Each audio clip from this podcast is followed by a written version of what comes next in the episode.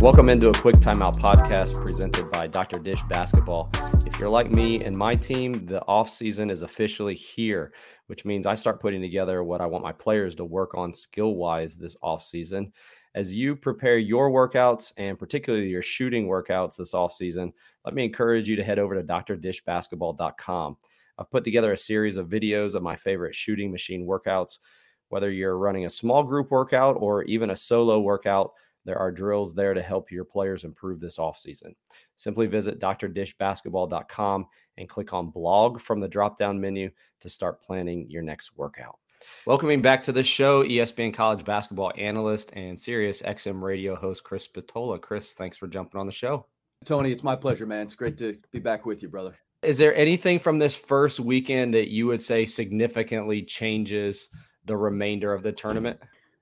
Um, you know, it's interesting to me, Tony, and this has kind of been a takeaway that I've had throughout the season. Um, and maybe this might be, you know, you would know this as well as anybody. I mean, I think it might even be a, a, a last couple years.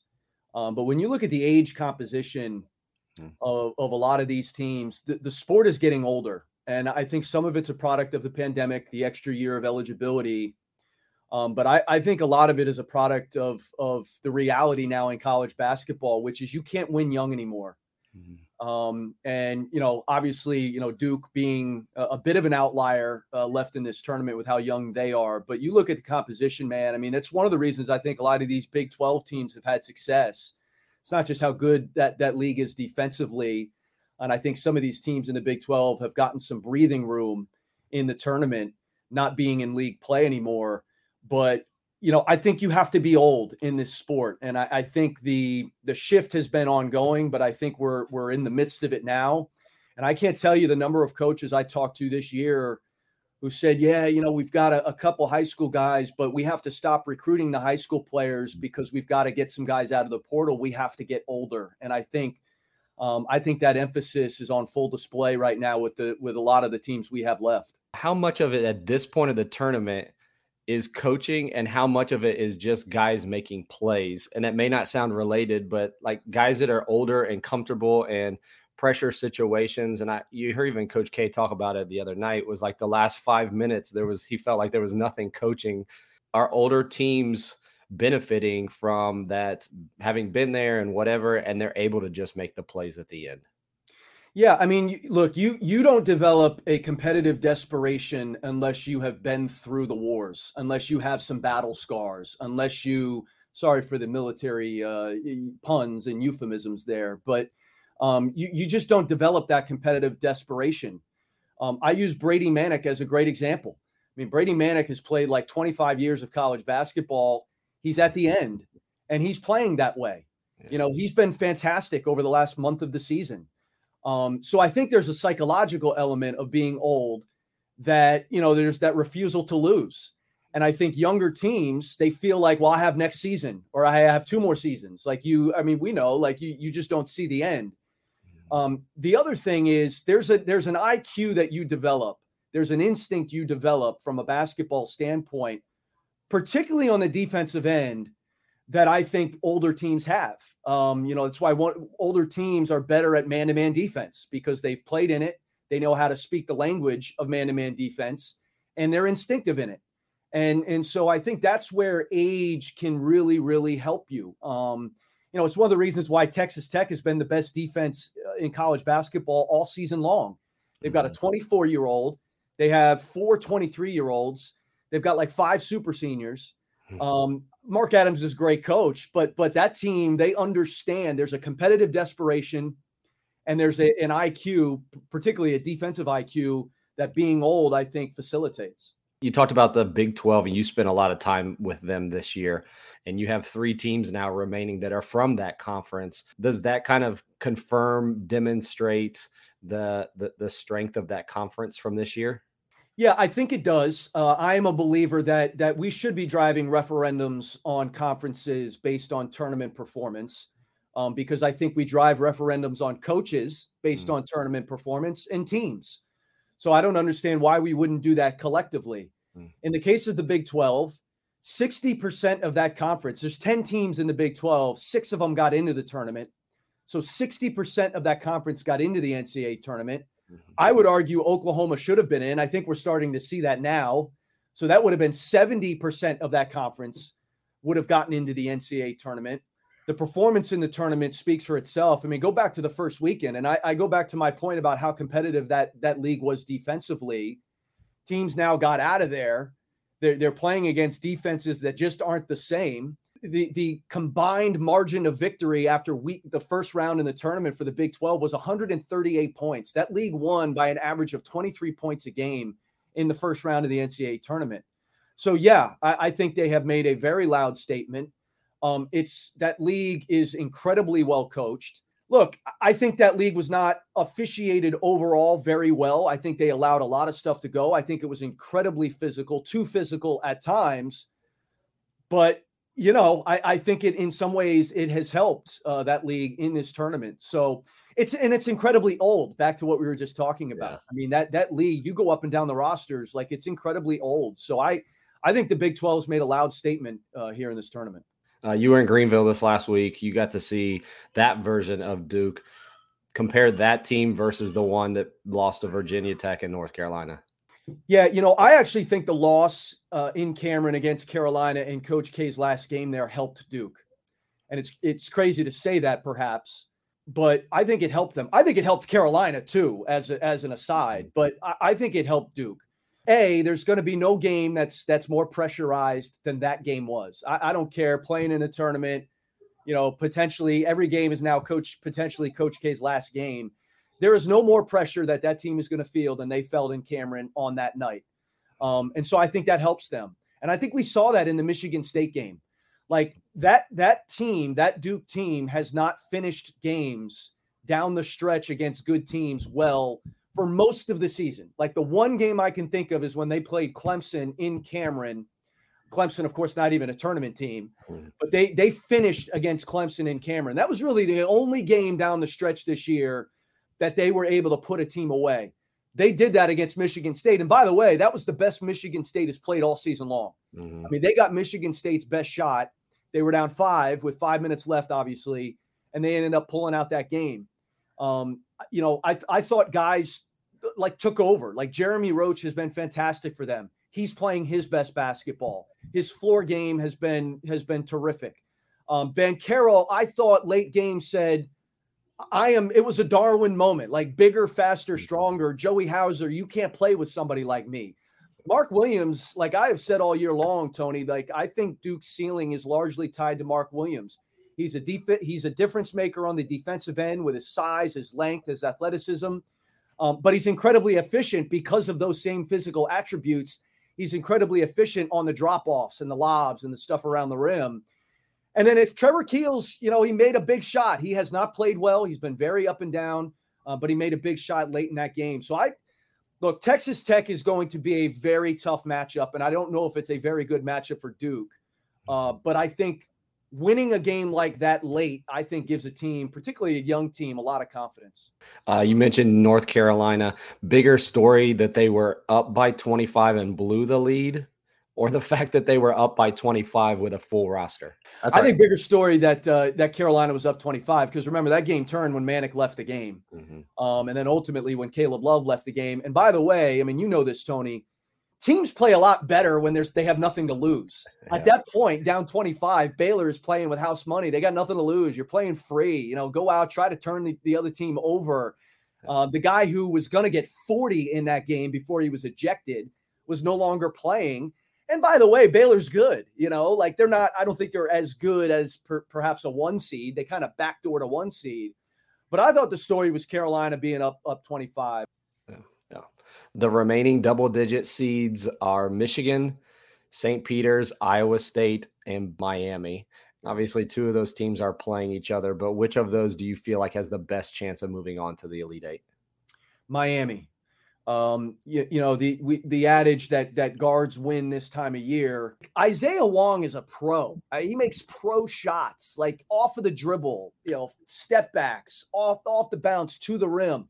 We saw the dunk. I mean, the athleticism in traffic uh, in, in, in their last game against Auburn. I mean, fantastic. Kam McGusty has been a difference maker all year. And then they play such a unique system, Tony. Like they spread all five of those guys out. Sam Waardenburg does a lot of the of, of, the playmaking, the facilitating. They put him at the top of the key, and he's making a lot of passes and handling the ball a lot. Jordan Miller, the transfer from George Mason, uh, has really come on in the second half of ACC play. Uh, he's done a terrific job. So I, I think they're going to have an opportunity to break down Iowa State's defense. I, I think they are absolutely uh, capable of making the Elite Eight. I think, to your question, I think they have the best chance to do that. And it's largely on the backs of their guard play and how unique they are, they can be on the offensive end. How do you feel about Michigan and Villanova? I know a lot of people just with the whole Juwan Howard at the end of the year and Michigan maybe not reaching their full potential, but now starting to blossom. But then you have Villanova, an experienced coach, and several experienced players to the point that you made earlier about the older players. How do you feel about that matchup? I like Villanova. I, I, picked Villanova to go to the Final Four, and, and I would make sort of the same point with Villanova that I was with Miami. The ability, the ability to improvise. I mean, look, all these teams are good teams at this point, mm-hmm. and the ability to improvise when the game breaks down is very, very important the the ability, you know, because teams, you you know, Tony, like these games are inherently low possession at this point in the tournament. Yeah, yeah. The, the game slows down and games are played in the half court because good teams get back on defense and, and good teams are going to make you play against them in the half court. Yeah. So to have a guard like Collin Gillespie, who who is arguably the best point guard in, in this tournament and a consummate winner, is a force multiplier. Um, they don't have a lot of size, uh, so how they defend Hunter Dickinson is going to be a you know obviously something to keep an eye on. Um, but I trust Villanova eh, against that player, and I trust Villanova against that team. Um, their their versatility on the defensive end, um, they're way more physical than I think teams give them credit for. Their lack of depth doesn't bother me this time of year. Mm-hmm. Uh, these timeouts are so long. I, I think it gives coaches um, the opportunity to shrink their rotations. So you're going to get to play those those frontline guys a lot more.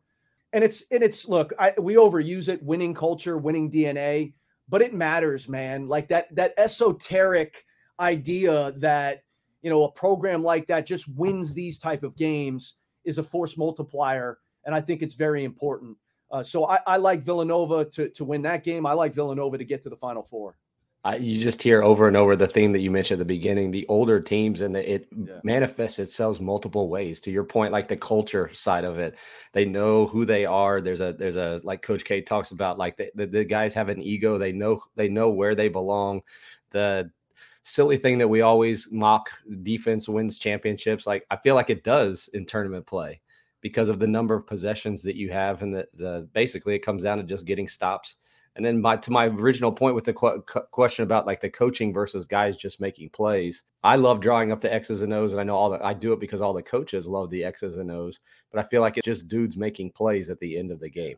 A hundred percent. That's why you got to have those guys. You know, like this time of the year to to have that that special guy or that guard who can control the game and the collective. You know, you look at the last three national champions uh, Baylor, Virginia, and Villanova, they were they were a product of the collective. Now they had their really good players, yeah, but they were a product of the entire group. And so I think when when you have those teams that have the multiple guys, that's the thing I think for Duke that is encouraging. Um, again, I think it's a very tough matchup against Texas Tech. Uh, I think, ironically, you know, we say that defense wins this time of year because of how good Texas Tech is on that end. I think Duke's going to have to have an offensive ego in this game, mm-hmm. but to have multiple guys who who feel good about themselves coming out of that Michigan State game, I think is important. Um, I, the ability to to improvise, you make a great point, is is so important this time of year. The best basketball coaches are relying on data more than ever. That's why coaches love Hudl Assist. With Assist, you get full game breakdowns, including complete team and player stats, in less than 24 hours. Your stats are ready when you need them. And Assist is more than just the box score. Use interactive reports like shot charts and advanced stats like lineup data, VPS, and of course, effective field goal percentage to coach smarter. Plus, Assist brings your stats to life. Every stat is marked on the video at the moment it happened. See every shot, turnover, rebound, and much more with just a few clicks. Want to see how Hudl Assist is elevating basketball? Visit hudl.com slash assist. That's hudl.com slash assist to learn more. There are three of your four final four teams remaining. Do you feel anything's changed with that, or you still feel like those three teams will, will make it there? Yeah, I do. Um, I love the way Kansas is playing, and I think their path uh, is has probably opened up the most. Uh, they're they're part of the bracket there, um, and it, you know it's an interesting thing to keep an eye on, though, Tony. I I, I did probably eight Kansas games this year, and, and most of them were without Remy Martin. Mm-hmm. Remy Martin is back. Um, I talked to Bill Self a couple weeks ago before a game I was doing of theirs. I said, "What's the ceiling? Where can this team reach its peak?" He said, "We have to see what happens with Remy. Remy wasn't playing at the time. Remy's been back. Remy's playing well. The question is, what is that? What is the impact that has on Ochai Agbaji? This team won this year because of Ochai. Ochai has not been the same in the first two games of this tournament. Uh, his body language has not been the same. Now, I'm not saying it's because of how well Remy's playing, but you know how dynamics can be. So I like them. We talked about Villanova. Um, I, you know, look, Kentucky out of that that bracket. I, I think uh, that was my pick there. Um, I, I think you'll probably end up having Purdue and Carolina playing for that final last Final Four spot. I still like Purdue, eh, have all year, and I still like them to probably win that game. And then Gonzaga, you know, it's interesting. I actually, people are a little bit worried that Gonzaga has been tested in their first two games, Tony. I actually think it's good for that team yeah. because of the, of the way they had to play in those games. First of all, both games are incredibly physical, and that's the area where where Gonzaga can struggle. Physical teams, teams that make them work, particularly around the basket. The other thing is they had to come from behind, obviously against Memphis. I think that's a good thing. Their mm-hmm. best player, to your point about best players this time of year, their best player had to put on his Superman camp uh, cape and be the best player in the second half, which he was. I think that adversity in this tournament ultimately helps Gonzaga um, and I think they have an offense that could really give that Texas Tech defense problems. Uh, so that's kind of where I stand on the Final Four. What would keep Gonzaga from winning? That's a that's a really good question. Um, I, I think if look, we've already seen Duke beat them, and I think one of the things that Duke did in that game is Duke was the better team in the open floor. You go back to that game in Vegas during ACC play for whatever reason, Duke got out of transition. You know, it's probably teams, you know, scouting them and coaching them and coaching against them and saying, look, we've got to make Duke a half court team. Mm-hmm. Um, so the thing that Duke got back to was against Michigan State, and it was an emphasis, was make or miss, they played quick. Like Jeremy Roach got that thing up. And think, remember the number of times that they scored, uh, not necessarily a layup in transition, but like early in a possession because of how they pushed it. I think that could give Gonzaga problems. Um, and then in, in the case of Texas Tech, like Texas Tech wants to bully you. Texas Tech switches one through 5 mm-hmm. I think what's understated about Texas Tech, Tony, is their defensive IQ. It gets back to how old that team is. Like that team, they there is never a doubt about where they're supposed to be relative to the ball. They are so aggressive in their help. I think they would give you know, like a Drew Timme, real problems. I would be concerned about Chet Holmgren playing against a Texas Tech. Their defensive IQ is off the charts. And I, I, mm-hmm. think, you know, that sort of physicality and that ability to really converge on the ball. Um, and, and you have to make shots. That's the thing about Texas Tech. And, and Gonzaga, while they can shoot it, uh, they are not shooting it nearly as well as they did last year. Mm-hmm. Um, so I, I, think both Duke and Texas Tech would pose different problems for Gonzaga, but would pose some issues. And I feel like that's why Memphis kind of got out and gave them a scare, was able to get out and run, and also had, I think, uh, Gonzaga struggles a little bit in the games that they've had this year with size a little bit, and Memphis has that, and obviously Duke has that as well. Uh, I'll get you out on this, but something to watch for this coming weekend. Houston is an interesting mm. case to me because I think in the case of Kelvin Sampson, like, look, they they made the Final Four last year. I think this is one of Kelvin Sampson's best coaching jobs. We, we know the story's been told about losing the, the two players, two scorers that they did um, around the turn of the new year, and yet they haven't missed a beat. And the question is why? Well, they do things that I think consistently win games, and they do things that win games in this tournament. First of all, they guard you, and it gets back to that collective IQ. Look, the, in the case of Texas Tech and Houston, there's a want to those guys get after it. They play hard. They want to be good defensively. But then there's the IQ, the defensive IQ. Again, it's there's never a question about where they're supposed to be on the floor. They are all acutely aware of what's my responsi- responsibility relative to the ball. That's obviously well coached, but I think it comes with instinct and age.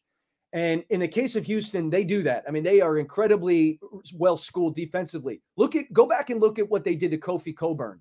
Mm-hmm. I mean, that dude, he was better in the second half, but particularly in the first half, there was no room to breathe. They were incredibly connected in their doubles. That's going to be the question here uh, against Arizona. Arizona is one of the biggest teams in America. They have really good size around the rim, they have really good length. Um, Christian Koloko changes the game, and he did in Arizona's last matchup against TCU. The other thing that Houston does incredibly well is they offensive rebound. Um, mm-hmm. and it's you are what you emphasize. Like Kelvin Sampson, every team he's had going back, you know, Oklahoma, Indiana, and, and here at Houston, they have all offensive rebounded. Um, and I think it's a force multiplier. Like they're going to get after you on the glass. And, and I don't know, certainly in this tournament, I mean, maybe TCU, uh, but they have not played a team that is as well schooled defensively.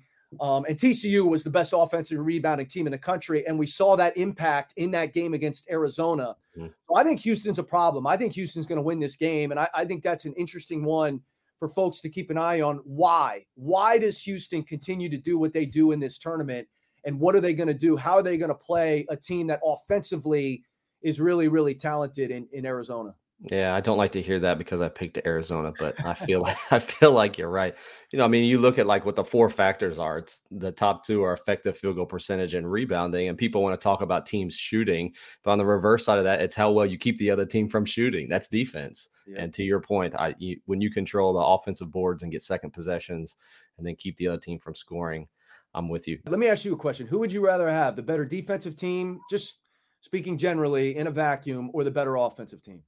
The offensive coach will always say, I can find ways and outscore you. And I, coaches, especially college coaches like myself, we like to control everything, which is why we like the we like the X's and O's. And so I always feel like I can draw up something that will beat your defense. But the fact of the matter is, to your point, like once we get to the tournament time, the older teams who have bought into defense, that is this, that is what separates this late. And so if I'm talking about like winning late in the year, then I would have to go with the defensive side. Yeah, interesting. I we did that this year. We emphasized offense the entire first half of the year, and and I think it helped us later in the year. We spent less time on it, but we didn't really start winning games and winning. You know, we we finished the season really well, won a regional championship eh, when we started emphasizing defense and getting the three stops in a row and that kind of thing. And it's just what we've been saying. I think that late in February and March, you win games because of how well guys understand your defensive system, and it helps a lot to have older players. Talking to Chris Beard this year, doing a lot of Texas games, mm-hmm. like he had a, obviously a lot of transfers his first year there. Like he wanted to build it from his defense up. Mm-hmm. And so he spent, you know, the first half of the season. I mean, they spent in practice 80% of the time on defense, you know, 20%, let's say, on offense. And I think it hurt them by the end of the season, Tony. Yes. Like they were not nearly good enough offensively to, to, to win but that was his choice. Like he wanted, uh, we were going to become good defensively. I want to build my program on the backs of that. And they were elite defensively by the end of the season, but you just didn't have enough time left yeah. in the year to be able to get better on the other end. Yeah. There's no perfect formula, but to your point, like if you're deficient about one, it, it'll rear its ugly head at some point during the year. And if you can't, to our point too, like if you can't get buckets at the end of a game, you're not going to win games either. And if your offense is struggling, then it's it's going to be a problem in March there. So, how long are you guys going with the Sirius radio show? Yeah, man, we do it every day. So I'm on uh, three to six. Uh, so okay. even through the summer and through football and all that. A Sirius XM channel 371 every day from three to six. I'm not just saying this to you because you're here. You are the most thoughtful guy on radio, and I, I know coaches if they haven't listened to the radio show before, probably after listening to this, they'll want to check it out. So appreciate you coming on today. Thanks, Tony. We go way back, man. I, I appreciate appreciate what you're saying, and thanks for having me, man. Always great to catch up with you.